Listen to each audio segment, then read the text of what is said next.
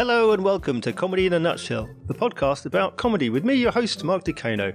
Every episode, I come up with something witty and pithy to throw in at the beginning, and that's become my increasingly difficult cross to bear. Why would I even include that in the format every time? Who knows? Still, comedy. It's good, isn't it? I love talking to the people in comedy about comedy. And if you like to hear what they have to say as much as I do, then please like, subscribe, rate, review, and share the podcast. Thank you. My guest this episode is a comedian still in his 20s, but with a varied cultural and vocational background, has more than enough material to call on, and a wealth of experience on the comedy circuit. He traverses the spectrum from socio political satire to physical buffoonery, gaining laughs at every turn. It's stand up comedian Philipp Kostelecky. So tell me about uh, how comedy sort of came into your life. Was it part of growing up? Was it family life? Was it on the television? How did, how did comedy come into my life? What a, what a fun way to frame the question. I I saw it. Um, uh, you know, I've always been a comedian. I've always thought of making people laugh. No, no, no, nothing like that. uh, I guess about, a question uh, is how stand up came into my life because I kind of we wa- I watched kind of comedy growing up on TV. There was like um, so I, will just explain for anybody listening. And so my mom is Slovenian American, and my dad was Austrian, and so I was raised in mainly Austria at the start, and then we moved to Slovenia, and we would watch like Austrian comedy shows or German comedy shows on TV. So that's kind of the first stuff that I started watching. There's people like Mensch Markus, who obviously none of these, none nobody listening would have any idea what. and then there was this show called Bulle vom Tölz, which was a uh, a crime show that had like quite a lot of humor in it. And then there were these Austrian um, and German um, chat shows. Uh, you'd I'd say talk shows, but you'd say chat, chat shows uh, that I used to watch. So that's how I kind of I, I never thought about that much, but I sort of had the comedy kind of adjacent um, in that way. But the yeah. first time I watched proper stand up and like thought, oh, this is this is wild, this is this is incredible, was uh, when we were in Slovenia, and they would do these. They're called Comedy Central Presents. It was this show from like the noughties in the states, and Slovenia is not a large enough country to produce a lot of original comedy because it's only two million people. There's not a big audience for it, mm-hmm. and so on Comedy Central they would just play reruns of these shows like 10 years afterwards and with you know slovenian subtitles and stuff although i you know i was raised speaking german and english mm. i don't speak slovenian super well so it was actually uh, just watching the stand up in english and i just sort of saw it and on tv after school yeah it was just like I don't know. Probably a lot of comedians have this moment where it's like, oh, that's it. Oh, that's that's that's that's what that's what I've been looking for my whole life, and it was just so magical to watch it and um, I think that's kind of how it entered into my life. And then I used to watch these specials kind of back to back for like three to four, like three hours when I came home from school. I'd have it on in the background. I'd be mm. playing video games and have them on, or I'd I'd sit and watch them. A lot of times I'd watch them again because it was reruns of the show. Like they would just play endless reruns of the same stuff, and so that's how that kind of came into my life. And then I also started watching The Daily Show and the uh, Colbert Report. Yeah, but was interesting was is they were on a two week delay from the states uh, because they had to subtitle them. Right. And so I would always start talking to my mom about like political events that happened two weeks ago. so I'd have, I had this sort of like two week backdated knowledge on American politics, but I used to watch those religiously. I just sort of thought they were both incredible. I preferred The Daily Show over The Colbert Report only because I think it was a bit more accessible and I didn't sort of get what uh, Stephen Colbert was doing, but yeah, that's kind of really those just like I, I was lucky I had a TV in my room, so I just watched it endlessly. Yeah. It was like this big box TVs, you know.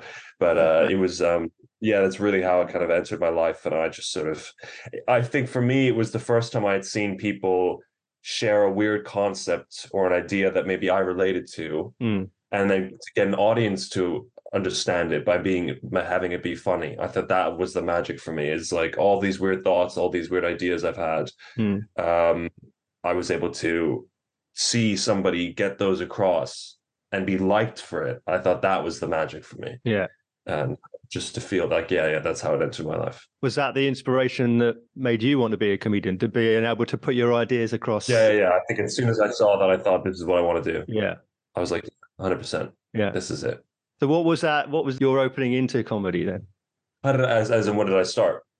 It, eh, to put it another way, yeah. yeah. You have very nice ways of phrasing things. you um um I'm trying to sound more intelligent than I am. That's no, I think you know what I like great stuff like that. It reminds me of I don't know. Have you seen the film Singing in the Rain? Of course, yeah. So uh, one of my all-time favorite films, I think, is almost the perfect film, if not the perfect film. but there's a great line in it when um, Don, Don Lockwood uh, and there's uh, he's he's on the he's on the uh, the the the tram car and he jumps into Kathy's car and he's sitting there for a while and she's you know she's driving the big the big fake wheel like this and he says he says to her I'd love to know whose hospitality I'm enjoying which is such a, such a wonderful way to say what's your name? You know? Yeah. I just thought so. You're doing a lot of these type of questions, which I absolutely love.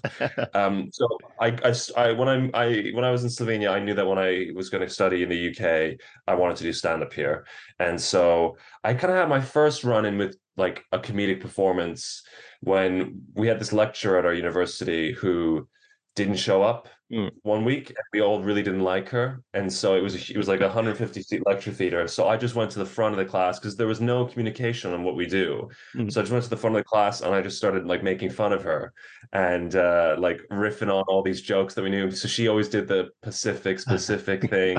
uh, so we made fun of that a little bit. I even threw in some of my own material there, and um, it, it did well. I got an applause at the end of it. People were like, "Oh!" And I was that was so that was kind of the first real step into it. But then what was interesting was a week later, I booked um, an actual gig at uh, a, a, a pub, uh, like in um in in I, I, so I studied at Royal Holloway in Egham, hmm. uh, so I just, I just did it there, and I had a really good um I had a really good run of gigs, not run of gigs, a run of jokes on that set, and then I ended on this joke my brother thought was really funny about going to a Parmesan factory. He said, "Oh, this is funny, man. This is this is it." you know, um, on like a school trip, and uh, it didn't get any laughs. So I had like a really like I ended on my worst joke, which uh, I uh, it's a tradition I've kept to this day.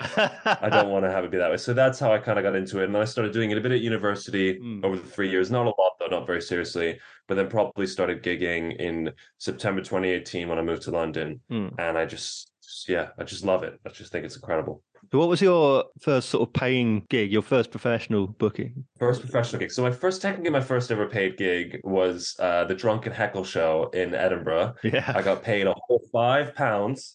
Actually, I think I might have those five pounds here. I have them in a, let me see if I can find it. Uh, it's a, it's a bit, it's a bit complicated to find. Um, but I got paid the five pounds in coins. Yeah so it really uh, did not have the glam. It's not like I could. Uh, I don't know if you've seen SpongeBob, but like uh, the crab has his first dollar bill he ever made. He has it like behind a glass frame. I, I can't. I can't do that with my uh, with my five pounds. Um, so that was the first one. But I think trying to think of like the real proper professional gig. I, I um I can't remember. I can't remember which one that was. It's, you know, they all just sort of blend into one when you're when you're at stage. Uh, certainly, I had like um I like I remember sort of the first time I did gigs like Top Secret or I did like an out of town gig or I was doing like a 20 minute spot. Um yeah, yeah that that was that was for sure. I mean, actually the first ever proper paid gig I actually got shortchanged on uh-huh. um uh-huh. because they accidentally booked two openers. I'm not gonna mention the booker because it would be unprofessional um to do so, but they booked two opening acts at this random gig in this small town. Mm. And um they the other act was like i mean I, he was like i'm not it's 50 pounds as well and they gave me 20 and he said oh i'm not um they booked two of us but you know i'm not i i deserve the cash. He basically stood his ground and i didn't. Right. And uh, then the booker was like i'm really sorry about that. I'll get you some more gigs and then he never did. Yeah. So that was my first experience with the professional world of comedy. Yeah. Welcome to the circuit. Yeah yeah, that's it's not that much different. yeah. I joked about the last job, the last joke not landing. This is this is not too dissimilar to how it feels sometimes comedy wise getting screwed over. Yeah. What about um when you started those initial gigs? What about nerves and anxiety? Was it was it everything that you expected it to be? Did yeah, you... that's a good that's a good question. Um, I think I got uh I didn't really wasn't really nervous for my first gig because I was like I was like 17, you know? Yeah. So I had that kind of youthful annoyingly confident. Want, dude. Yeah, I'm confident king of the world. I had that going for me. Yeah. Um, but I think weirdly enough, as the gigs started to get more important, that's when the nerves started to kick in for sure. Right. I get really annoying um nerves in that my stomach feels really upset. Right. And so, but I don't have anything to release. Yeah. Like you know, I've got it's like it's like I've got stomach block basically, and I get incredibly cold. um, which is just the worst. So I'm just sitting there pacing. I pace as well. So yeah. you have this guy pacing, holding his stomach, like shivering. um, it was just the worst combination of things. But I've gotten better at dealing with it. I think as my career has progressed and I've had more avenues mm. to do gigs with, uh, and started to perform at, that has kind of like lessened the nerves because it means that not every gig is so important. Yeah. And it makes let's take a step back and go, I can actually enjoy this for what it is. It doesn't always work out that way though, because there are still times where I will I get in my head. And that's the only thing. It's about getting out of your head and thinking, this doesn't matter. Like, yes, this is important mm. and it has value, but it's it's better to perform this like it doesn't matter than it does. Yeah. In the, in the calmest sense, not in the apathetic sense. Yes. You said there a little bit about um, the reality of the comedy circuit. Was there anything else that sort of surprised you about what it went to be doing professional comedy?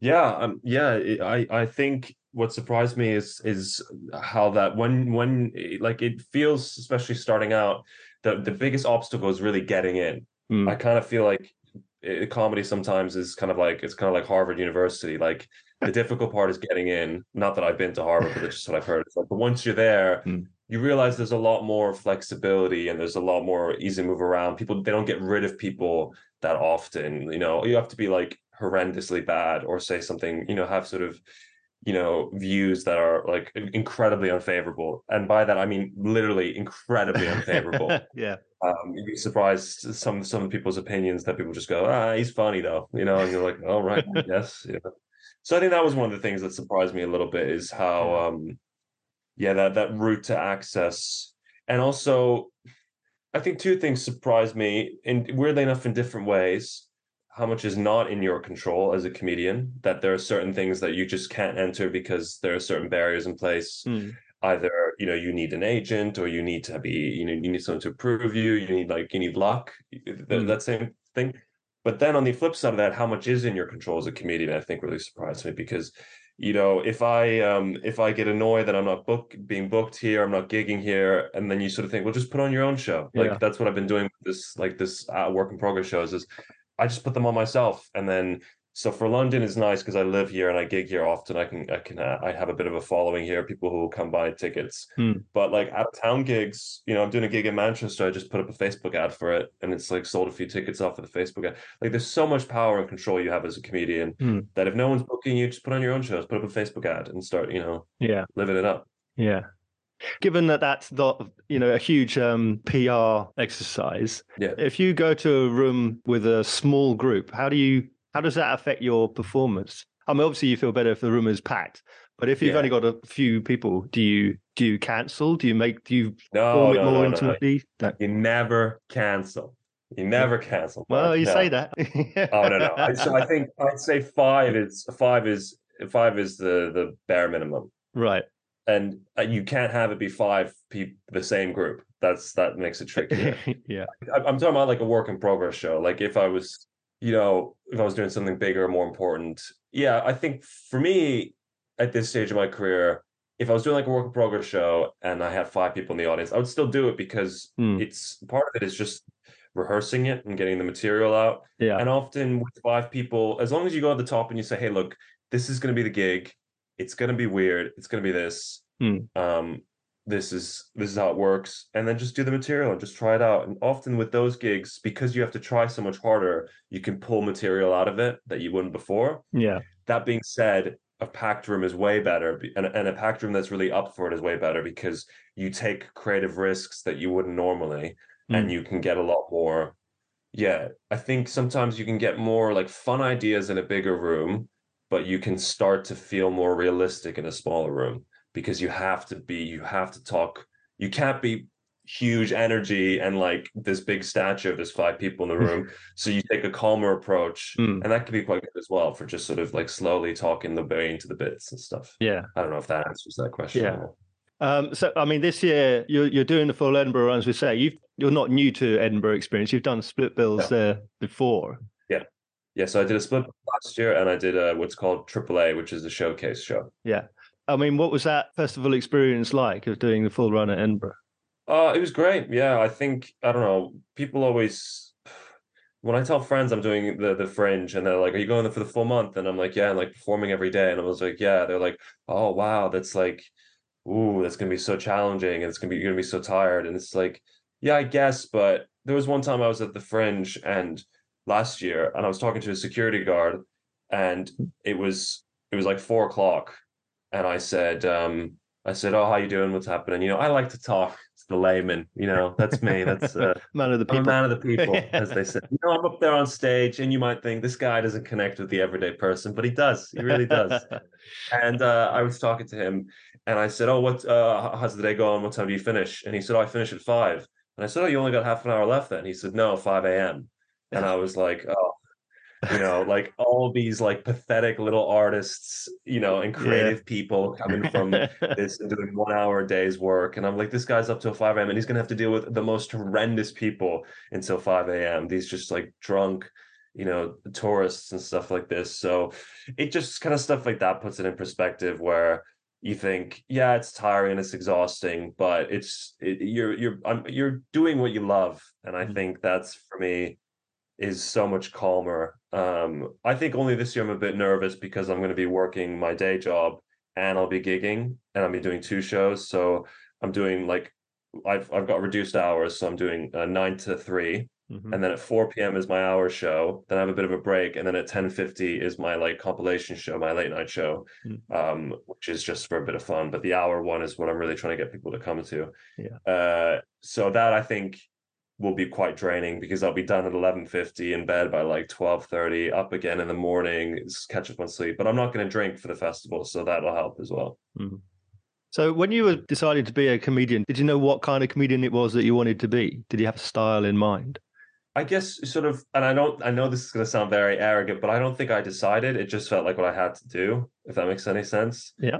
Um wow that sounded incredibly arrogant. I'm sorry. It sounded like uh, I didn't decide. The world chose for me to be.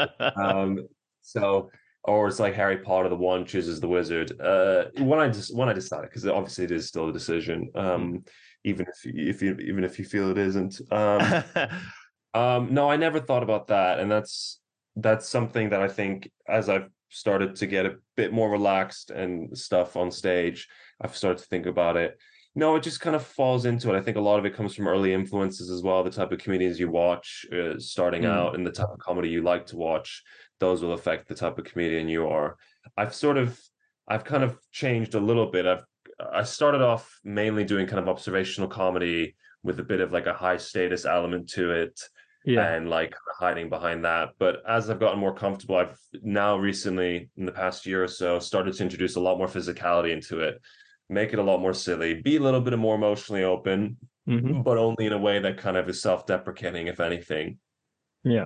So I think for me, the type of comedian I wanted to be was just was just funny and myself. I think that makes sense. I I I, lo- I looked up to people like you know Bill Burr, Louis C.K., Dave Chappelle, that kind of like observational American relaxed style. Mm. Bill Burr, in particular, I think recently has just kind of like I'm just rewatching it. It's just on a completely different level than almost anything else.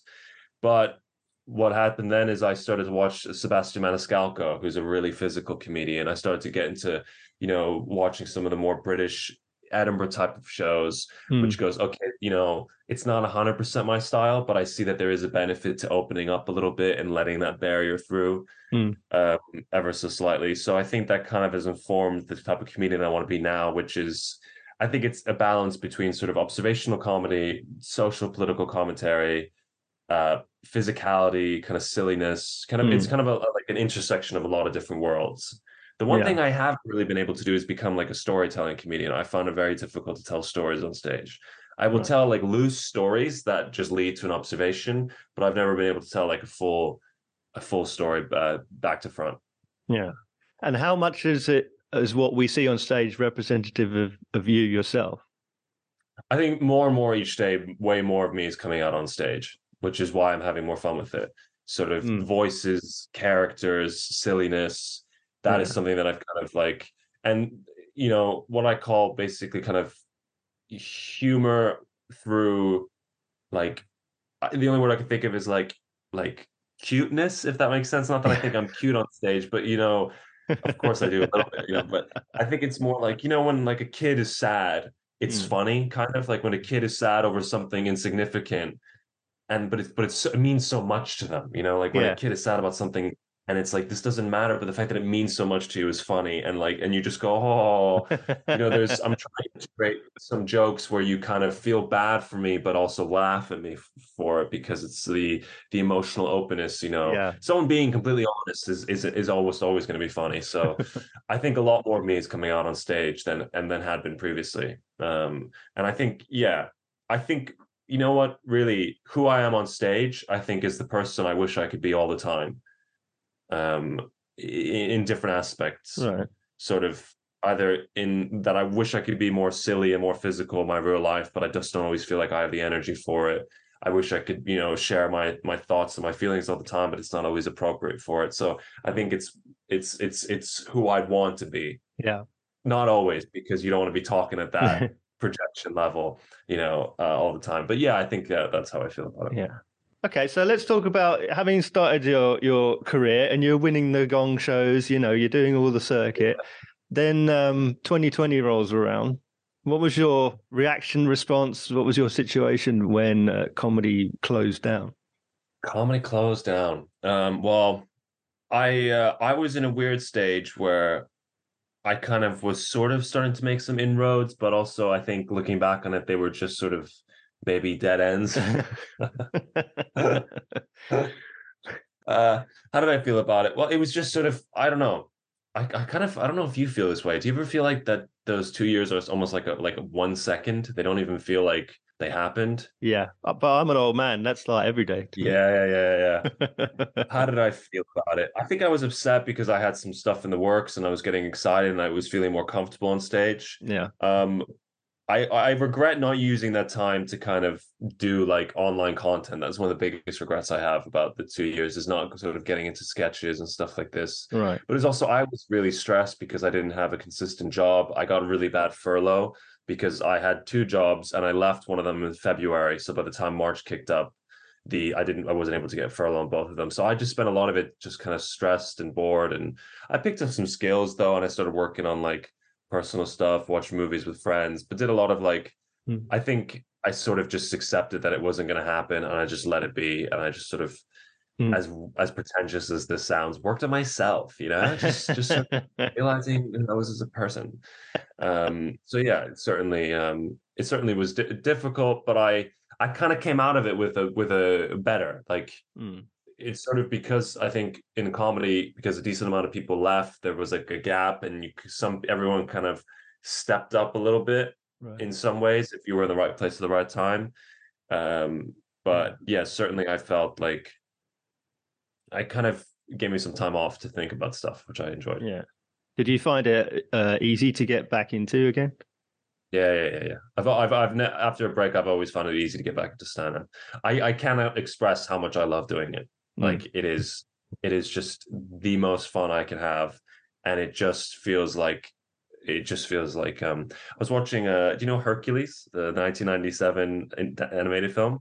Yeah, the Disney film. Disney one, yeah, yeah, yeah. Yeah, yeah. There's um, he, the song he sings, uh, uh, "Go the Distance," which is all about when he's like, you know, I'm on my way.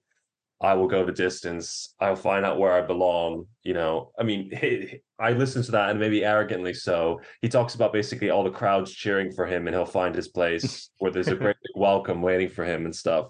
And he's like, that's where he belongs.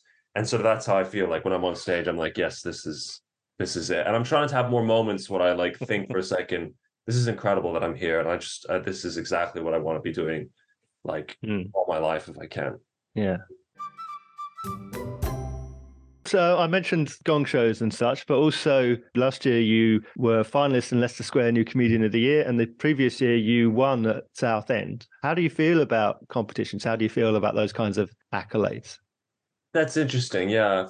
Um, yeah, competition gigs are interesting because they're I find them quite challenging because I I don't my actual like the comedy I like to do isn't isn't just what does well in competitions is usually having a character, whether that character be based off of like a personality trait. Mhm. A lot of the times, and I and I don't think I'm being um you know insensitive by saying this. A lot of times these characters are based around you know social political identities, sort of sort of saying I am this person from this this this group, and here are like five jokes about that, and then maybe one joke not about that to kind of mix it up. Yeah, and those work well because it's it's an easily definable thing we can find on stage. Mm. Um, so I find those I've always found those difficult because of that because I haven't felt that I've been able to sort of market myself as you know i'm the, i'm the guy who's like a bit sleepy or i'm the guy who's whatever weird trait you can kind of find for yourself um, mm. Yeah, they're, they're they're challenging gigs, but they can be really fun.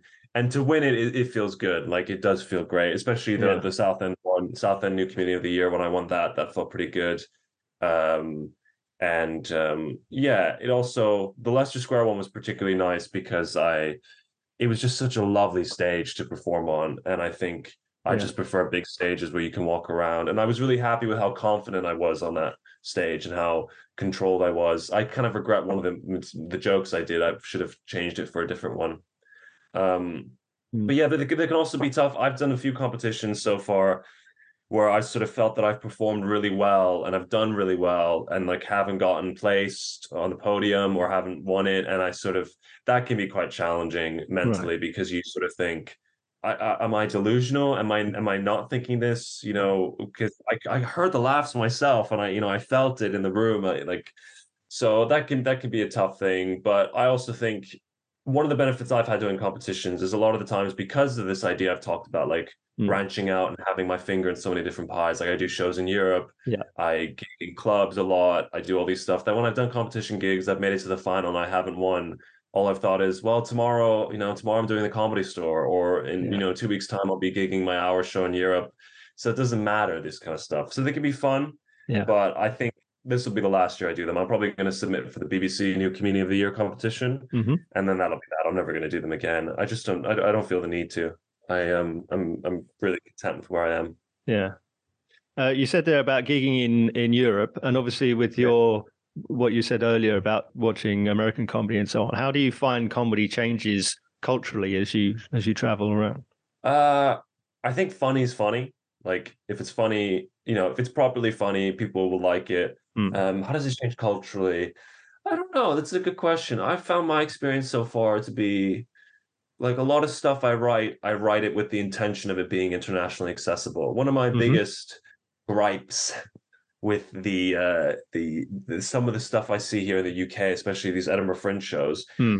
Um, I just watch them and I just think I have no idea what I have no idea what the hell these people are talking about. I'm really not sure who the Chuckle Brothers are at this point, but I know one of them is dead. But I have no like I have no inroad here, and I find that I find that as an audience sometimes quite isolating in that this is a show that everyone's praising, I have no idea what anyone's talking about, hmm. or I get some of the jokes. I've lived here long enough to get some of them, but I just sort of feel isolated. And I think I shouldn't feel this way. I shouldn't feel like I don't, you know, belong listening to this show, if that makes any sense. Yeah. Um, so I've always written, not always, but I think I made a conscious decision around September last year to go, okay, this is all going to be internationally accessible, even if it's not like everyone's taste.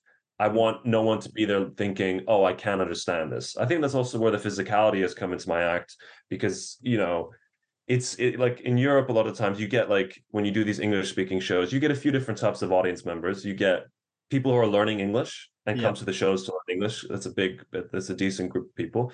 Uh, expats who like grew up in international schools or just like work in an English speaking world. Mm-hmm. And then you get like couples whose mutual language is English. And so they go to these shows. And then you just get, you know, you know, Americans or British or Australians living abroad who are just curious about this. So you get that nice yeah. mix people often hugely different culturally. Sort of I when I was in Amsterdam, I had like people from like you know Venezuela, Colombia in the show, and then I had people from you know Uganda, Japan, and all hmm. these kind of stuff. You have all these people, but they all speak English, and it's kind of that joining thing, and then they can all watch the show, and it's really nice to see a group of people like like who would have who would never have met yeah. or never been in the same room if not for coming to see my show and making them laugh, and so I think that's what I find. Um, that's where I find there is like you know people get it that people understand it and they yeah. it's just to see the excitement and i'm sorry it's just to finish off the point about the physicality hmm. is is that if someone doesn't speak english super well if i explain like a basic concept in a few words they get it and then to throw in a huge act out it's like oh everyone can understand this yeah so that's why i, think, I mean that's why mr bean was so popular um so the physicality for me is something i really enjoy doing Mhm. but then there's also that added benefit of like I know it'll elevate this joke because everyone's gonna get it. Yeah. If that makes sense. Yeah. And that's what I also think is good about adding this kind of layer and or trying to write internationally is is that I think if you write, even if you're gigging in the UK a lot, if you write more British based jokes, you'll be pretty certain that like 70% of the audience, almost always 70% of the audience will get it. Yeah. But if you do skew it and try to make even the same joke work, could it be, could be the same premise? It just needs to be amplified to be international.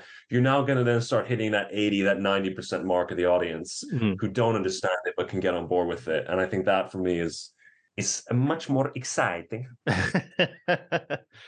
Do you feel like? I mean, from my observation, sometimes comedians who aren't specifically doing like what you said there, you said about doing a, a physical action to emphasize a point you're trying to make. Yeah. Uh, I see a lot of comedians who are trying to be energetic by you know making a lot of physical motion but actually it becomes more distracting and it takes you away from the point how, Yeah. how do you decide how much or how little to put into a, a routine Um, I talked to my shaman and we decide together. no, I'm joking. Uh, how do I decide?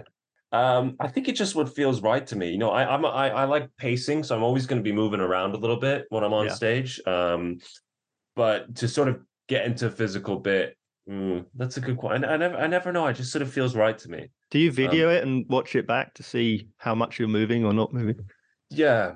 Hmm. Yeah, yeah, yeah, yeah, yeah. Sort of, you know, um to to watch and see and, and also sometimes I watch it and I think, oh, this isn't enough. Like I could go so much bigger with this. Yeah. Like I I sort of I think you um you were yeah, you saw the show. I have this whole bit where I pretend to be basically I sort of pretend to be a lizard, Yeah. a human in lizard skin sort of thing.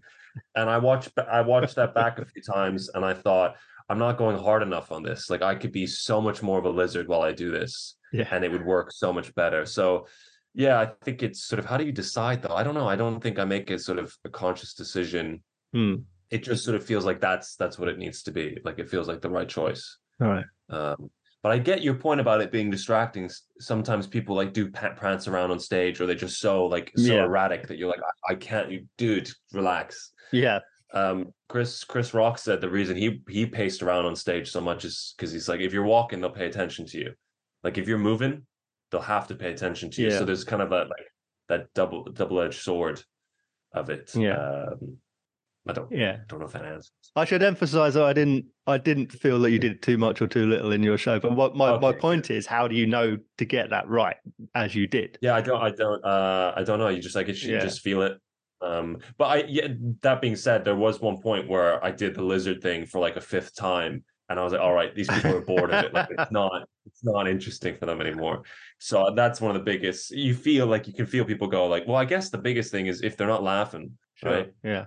Yeah. like uh, yeah i think when when you add physicality it should it should because it's often so exciting and surprising Mm. and they and it requires less thinking time and it's more just immediately stimulating to the brain Right. you, you i feel like when i get physical the laughs i get are different i can feel there's a certain there's a certain heat to that laughter or there's certain energy to that laughter Right. which i know is different and i can in the second it stops being that way i'm like okay this is no longer like, this is over the top now I never thought about there being different kinds of laughter for different kinds of comedy. Yeah, I definitely feel like when you get physical, I for for me at least, maybe I'm not enough good enough joke writer or storyteller to get laugh otherwise.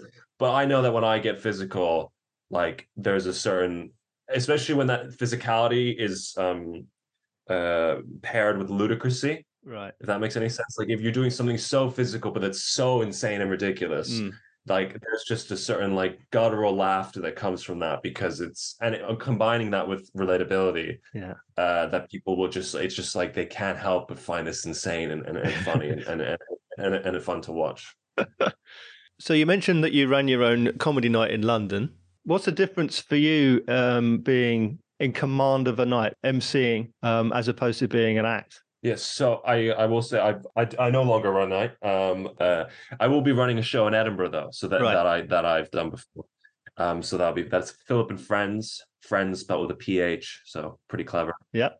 Uh, Philipp So running running a night is different. It's way more. It's it, there's a difference I think between running a night and emceeing a night. Running a night is stressful because it's sort of getting the admin done, making sure the acts show up on time, paying them, and then making sure there's ticket sales and stuff like that. MCing is sort of uh it can be tricky because it feels like a lot of the weight's on your shoulders, but it really isn't because Right. if the acts are good, it should be easier for an MC to do it.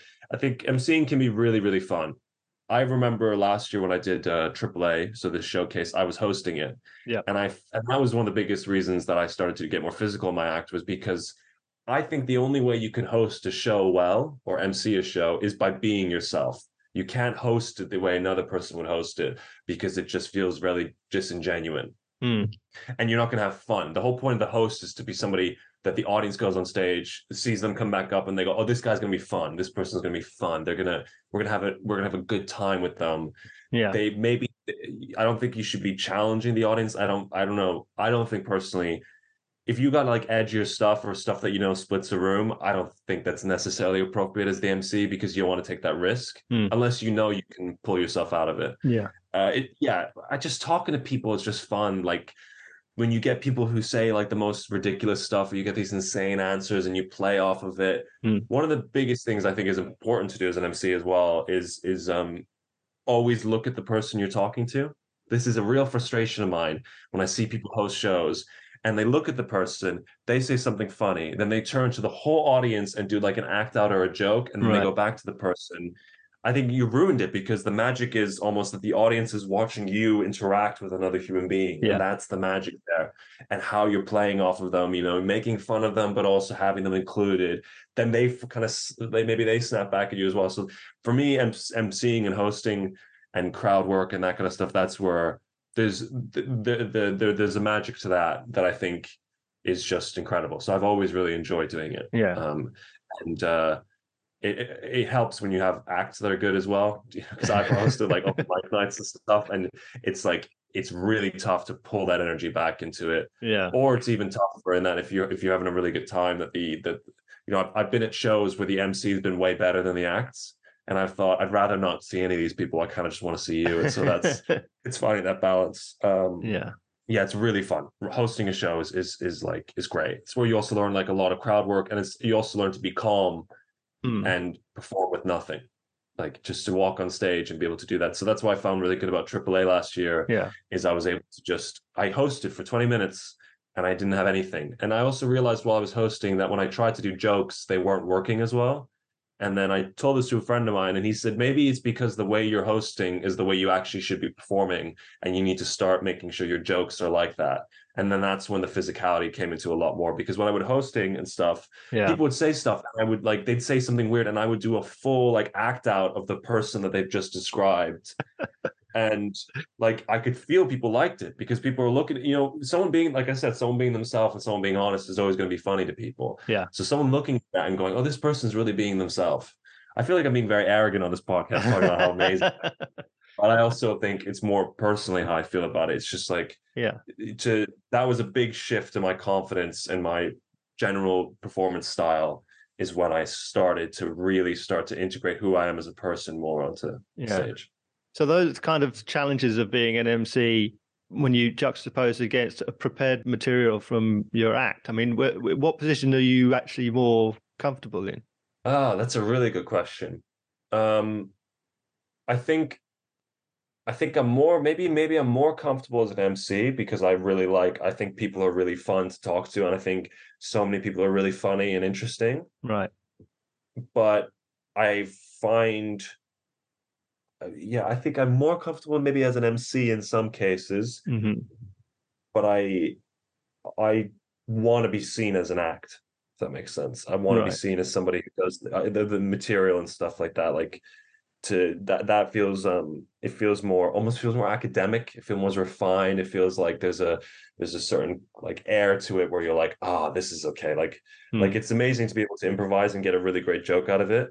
Um, but to then to then for someone to see something and go, this person has polished this to the point where it feels like they're MCing Right. that's that's for me is more exciting.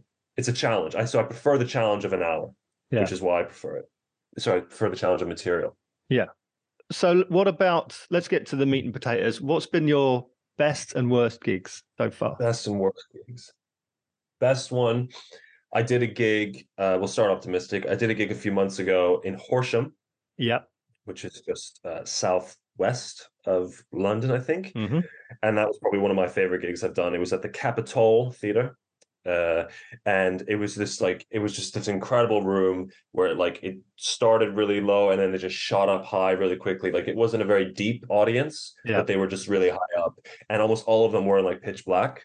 Which can be a really nice feeling as a comedian because you then don't you're not looking at them, you're just hearing them. Yeah. And that's a much better gauge of how to feel a room, you know, because sometimes and also they feel more comfortable to laugh because they're in the darkness Yeah. um and then it was a huge stage as well and it just sort of i did that gig and i just thought i just thought this is this is it sort of felt like yeah this is the kind of stage i should be performing on this has felt comfortable to me this has felt as hercules said this is where i belong you know so things like that I think about. I I just I one I did a f- you know last year or so, which was in Croydon, which was a really fun gig. I had this bit that I had this kind of ending to, and it really landed and it really worked. Hmm.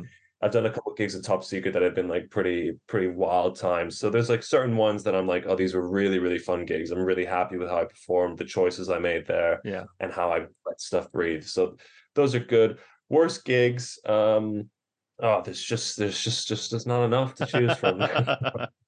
Uh, definitely that one where I got shortchanged. That was Yeah. that was bitter. It was the gig itself wasn't good, but I also felt so taken advantage of, right. and it really that that kind of uh, added some hurt. Um, there was I did King Gong, which is this gong style show. I don't know if your listeners know, but essentially you perform five minutes. You get five minutes, but doesn't mean you perform five minutes. The Mm. audience can boo you off at any point by putting up three cards.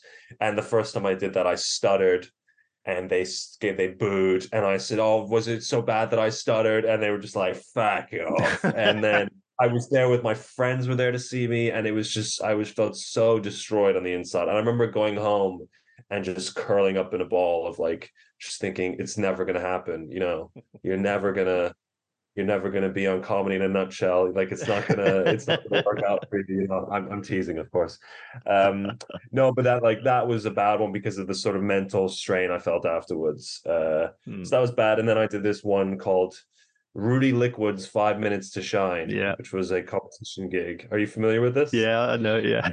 and um so it was a gig that i wasn't experienced enough for there was a dj on stage uh, I just really fluffed it. Steve Bennett, the Chortle reviewer, was in as well, and the first line of his review was, "Kostelecky bombed hard, and he knew it." And uh, it was all pretty much downhill from there. I just felt so out of place, and uh, like like I was just not strong enough as a performer. So those are some those are some bad ones. Or the worst ones are where you like travel like hours and hours, and it's like three people, and they don't give a shit about you, and you're like, oh, great. So those are some of the worst ones for sure. Yeah. I wish I had a really funny bad like story gig, like a funny one, but they're all just sort of they're just just character building.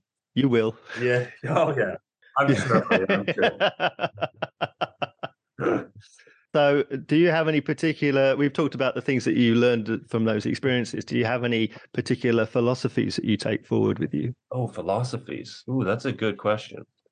Um, I think one of them for sure is if you're talking to an audience member, look them in the eyes. I think that's probably one of them. Mm-hmm. Uh, uh, yeah, philosophy. Oh, that's a good question. Any philosophies and stuff I think about? Um, you know, trying to find a positive route out of like a crowd interaction. I Mm. think maybe they're more crowd-based stuff, but like if someone's heckling you, you you know, you don't have to tell them to fuck off. You can you can see if you can understate it. Hmm. You know, I think there's a lot to be said about understated comedy. I, am finding people like that. There's this guy Robin Grainger who's based in Edinburgh Mhm. who he was i don't know if you know he last year he only had one audience member show up to his fringe show and uh it happened to be like a, a new like a bbc producer who then told kate copstick works at the scotsman who then made it like a tweet and then he sold out his run and it became like the number three bbc news story in the world Oh yeah. um so he was he, he has he his whole he does like a 20 minute club set about that um basically a 20 minute club set about how he uh he wasn't a success And I love that kind of stuff where people take a really understated approach, Mm. but then we come to the end of this story and he's our hero, he's our champion throughout. Yeah. So he's great. Eleanor Tiernan, I like that stuff as well. I, I don't know why. I'm just sort of, maybe I'm just bigging up other people rather than thinking about philosophies. um, staying calm, I think, is one of the biggest things, and realizing it doesn't matter. Like Yeah. if you fail, you'll get another try at stuff. Like, and um, it's like it's just meant to be fun. I think that's the biggest thing. Is it's it's meant to be fun, and try to. I think one of the biggest things I try to do is, and I don't know if I achieve this all the time, but I try to be like at least somewhat original or at least a little bit refreshing with with my act. I try to do stuff that I don't think I've seen before. I don't try to do too much hack stuff or like really like pull back and reveals. A couple of them for a bit of fun, you know, and, Mhm. and they can be good ways to get through bits. Yeah. But yeah, I think that's try to do try to add something to the to the world of comedy rather than rather than just do what everyone else is doing. That's kind of my biggest. Yeah. Those are my mottos. So, what are you adding? Tell us about your Edinburgh show. What am I adding? Oh man, that was smooth. That was very good. That was like a radio presenter uh kind of introduction. What am I adding to the world? Oh, that's that's really gonna have to we're really gonna get a lot of uh cockiness and arrogance out of this one. Uh well, my show is called Daddy's Home. It's uh ev on every day at the Edinburgh Fringe Festival at 4 p.m. at the stand too, Mhm. except for the 14th of August. It's I think what I'm trying to do with the show, first of all, I just want it to be a really funny hour of stand-up. Like it's not got a lot of it's not got like this serious moment. I sort of tried one at the preview you saw, hmm and I just as I did it, I just thought I just don't care. I think you know, I just don't care about saying this serious stuff, and I don't actually think it's a message I want to say. I'm going to try in the next few previews to sort of basically kind of talk about like the first part talk about maybe the sadness and the kind of the pain that I felt when my parents my father left and then my father died Mm. but all all in the in the in a, in a funny way and then I think if there's going to be a serious moment I think it's just going to be dedicated to how much I love my mother and that's going to be the only that's going to be the only narrative arc I think I'm going to present in this show Mhm. is shifting like the sadness of from my father to into the love for my mother if that makes any sense Mhm. which sounds very sweet but Yeah. uh and also you know very progressive of me um uh what do i want to say um yeah what am i offering in this show that i think is a little bit different i think it's it's i think it's a really fun balance of like physicality Mm. obviously you you can agree with this or you can be like wow this guy's delusional if he thinks he's offering I think it's a really fun balance of physicality, kind of fun joke premises Mm. that are kind of like kind of stupid, but also like make sense. There's a bit of a cultural, uh, countercultural vibe to it as well at points, or like at least social political commentary on it. And then I think the main thing I kind of do is trying to have a sh- like trying to open up a little bit emotionally, but having a lot of fun doing it Hmm. and creating a fun environment for people to come into and be like, all right, you know, there's some stuff I can relate to. I'm trying to go for like core relatability in that, you know, the feeling of loneliness at times, you know, missing somebody, but also trying to spin positives instead to negatives. I I think that's what I'm trying to go for in this in this hour. It's just a really relatable show, Hmm. but that has got proper jokes to it, proper club style comedy within it. Um, but isn't so far that direction that it you lose the sense that like there's a there's a bit of heart here and there's a person underneath it all. Yeah. Would you agree with that? Do you think the show is aiming to do that? It's not the show I saw. No, Wow, of the course- yeah, no, absolutely.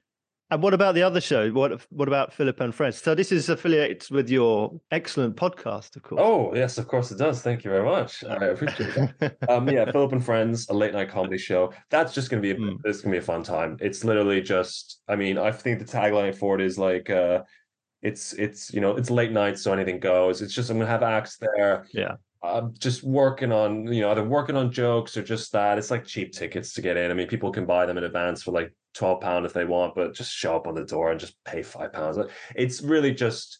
It's just for me to like cut loose, just chat to an audience, you know, yeah. get get people riled up, get them excited, bring a couple acts on. It's it's like whatever happens. I have no uh no um preconceptions about what I want it to be. You know, I I just want it to be that the yeah, it's gonna be fun fun time. I think.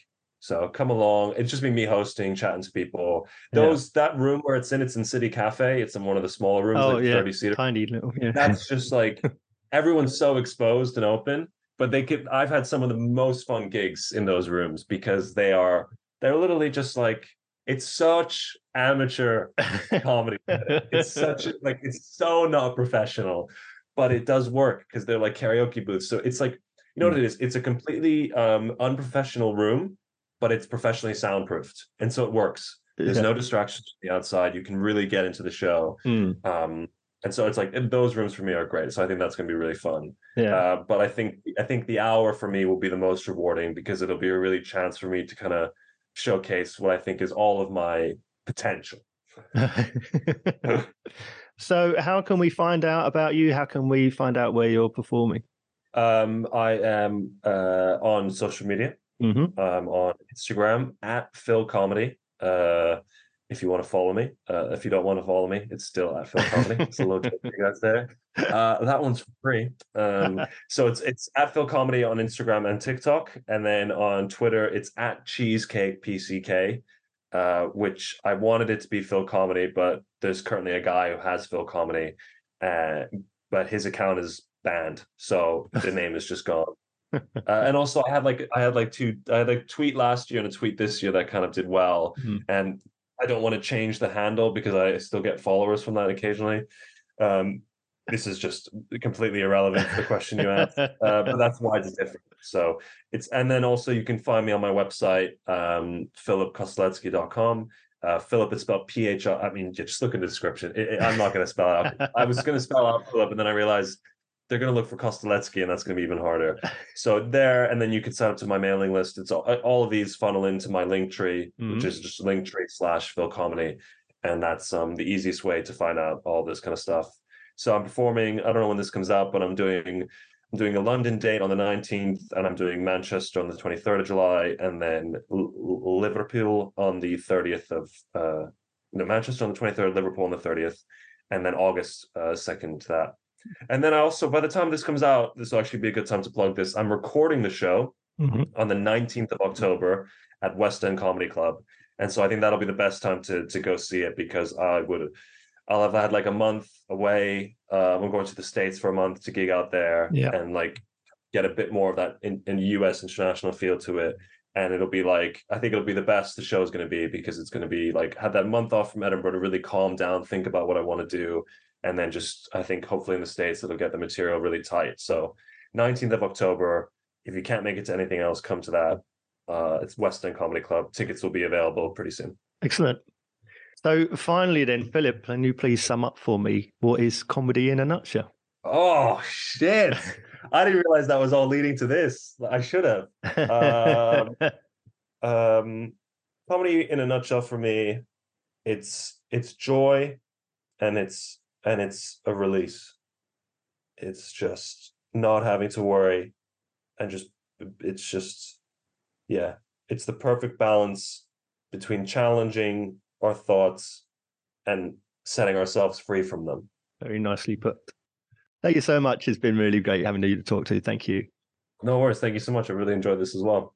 I think you you're you're a very good interviewer uh, I found you have like a really fun way of asking questions and stuff. So I really enjoyed this.